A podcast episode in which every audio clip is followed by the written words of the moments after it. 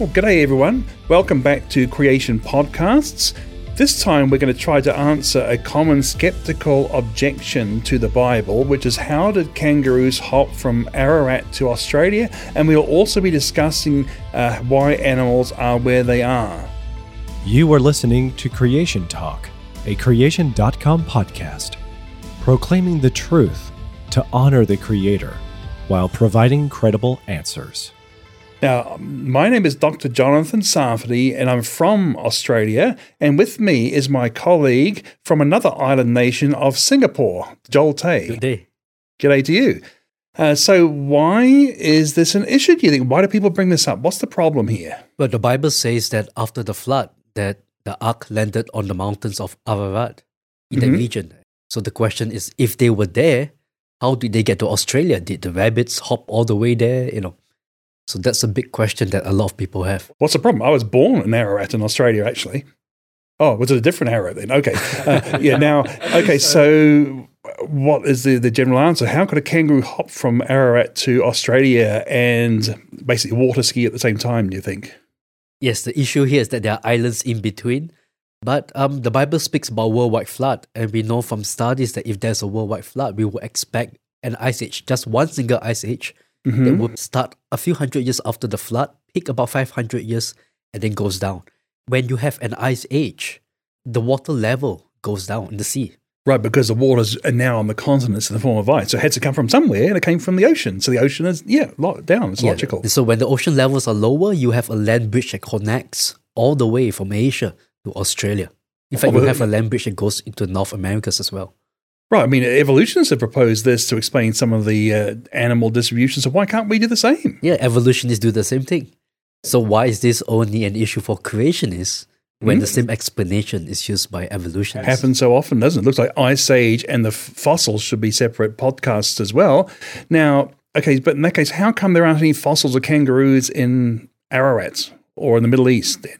Well, I would say that the worldwide flood will actually provide the conditions to get fossils. Oh, So if the kangaroos only go there, will only get to Australia after the flood, we would not expect the fossil distribution to be mm. the same. Well, Australia, they are known for not only unique creatures, but for their marsupials.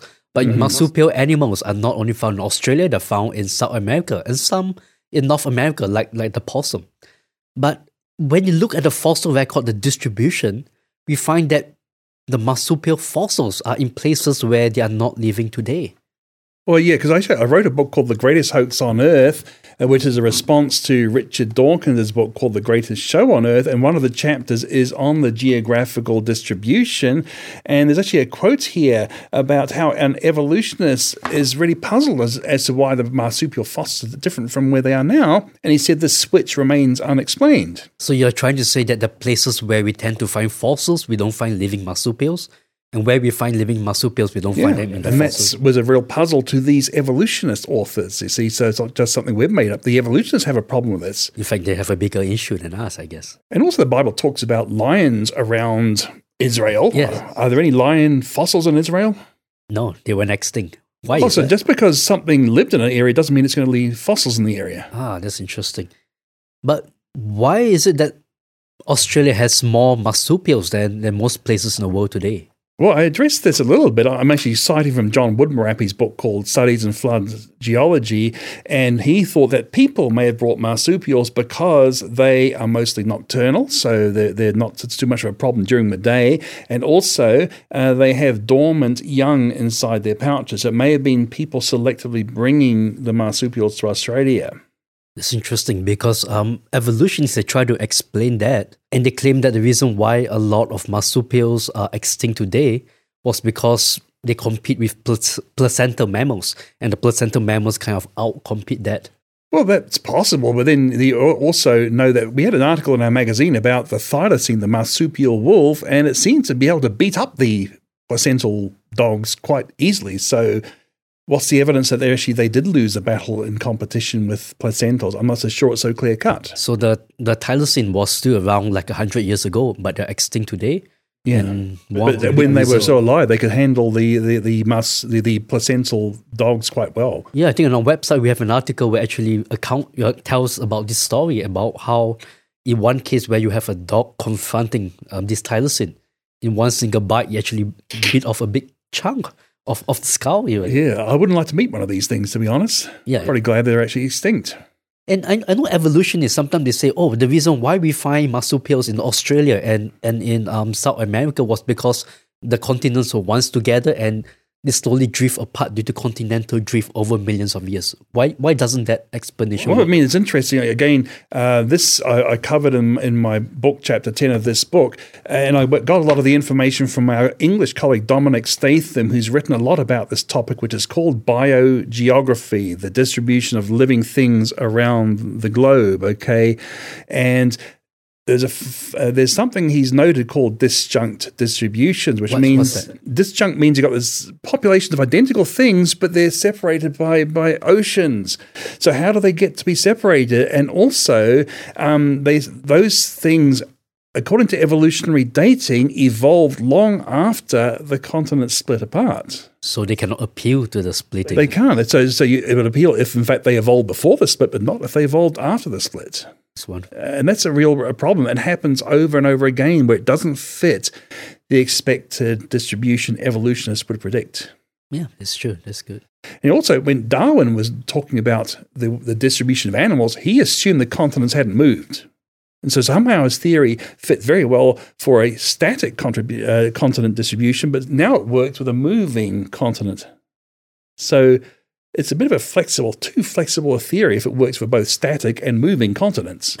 I think it's almost like it's um, an unfalsifiable theory, which makes you question whether it's real science. Yeah, that's true. That's interesting. So, Jono, as I understand it, Richard Dawkins in his book, he presents the creationist view as if we do not believe there's any change whatsoever and that creatures are found today where they were once created.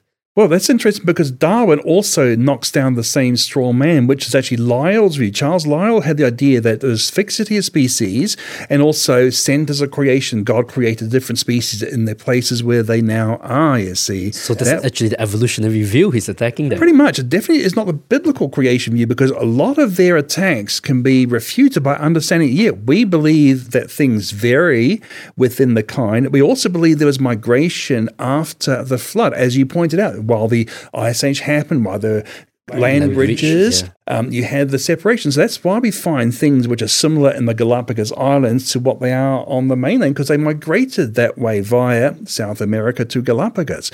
And that's why you find things like in Madagascar, which are similar to things in Africa because they migrated after Ararat. So, in fact, Darwin and Dawkins are knocking down a straw man here. So it's interesting because you have shown that the distribution of animals is consistent with what we expect with the Bible. Right. But it's actually an, a, a big issue for evolution. And it's also a big issue for the likes of Hugh Ross, who also believes in fixity of species and the same sort of view that Charles Lyell had that Darwin and Dawkins have demolished. Interesting. And yet they think that somehow we're the ones who make it hard to argue for the Bible. Yet they're the ones that Darwin has already demolished, not our view. It's a totally ironic thing. Wow. Yeah. It So it's just turns everything on its head. Yeah, but this is why it's so important for us to understand the flood. As you have pointed out at the beginning, the flood is such an important thing for us to understand, and migration paths after Ararat. If we don't understand that part of the biblical creation worldview, we haven't got a chance of, of dealing with Dawkins, Darwin, all all those people. Actually, I was also thinking back in, in Australia and in New Zealand, where I also grew up, we have a huge problem with rabbits. Rabbits aren't native to Australia or New Zealand, but hang on, the, they came on a ship, landed in one place, but then they spread out all the way over the vast continent of Australia. So it certainly wasn't a case of one rabbit hopping from one side of Australia to the other, which is five hours by aeroplane. Clearly, it was over many generations that the rabbits spread out over Australia. Okay. So why wouldn't we say the same with the kangaroos and everything else coming out? Of course, we believe it happened over many generations, but just that they never left fossils because fossilization is so rare and needs something like a flood to explain. So, Jonah, just to summarize what we have covered, Yeah. we have explained that the animals after the flood started in Ararat and then over many generations, they get to Australia during Yeah. the ice age when the sea level was much lower than what it is today. And we also discussed that when you look at the distribution of fossils out there, marsupial fossils, that is actually a huge issue for evolutionists. They can't really explain But it makes sense don't have a under the that. biblical creation migration model, creation flood migration model. Oh, by the way, one of the, the, the key books we have, which is one thing that almost every cre- creation should start with, is our Creation Answers book, which has 60 questions. There is actually one chapter here on how did animals get to Australia, and also a chapter on the Ice Age, which Joel discussed. Also, a chapter about what the flood would do, a f- chapter on continental drift, which you also discussed. So, quite a few of the things that we've been talking about are actually have more detail in this. But then it's my uh, more uh, technical book, The Greatest Hoax on Earth, that had to be a bit more technical because I was refuting Richard Dawkins, so I had to take him on on his own ground, which discusses this in, in more detail. So thanks very much for listening to us. If you actually like it, then please like it on YouTube and please share it on Facebook and other social media. And be sure to tune in next time.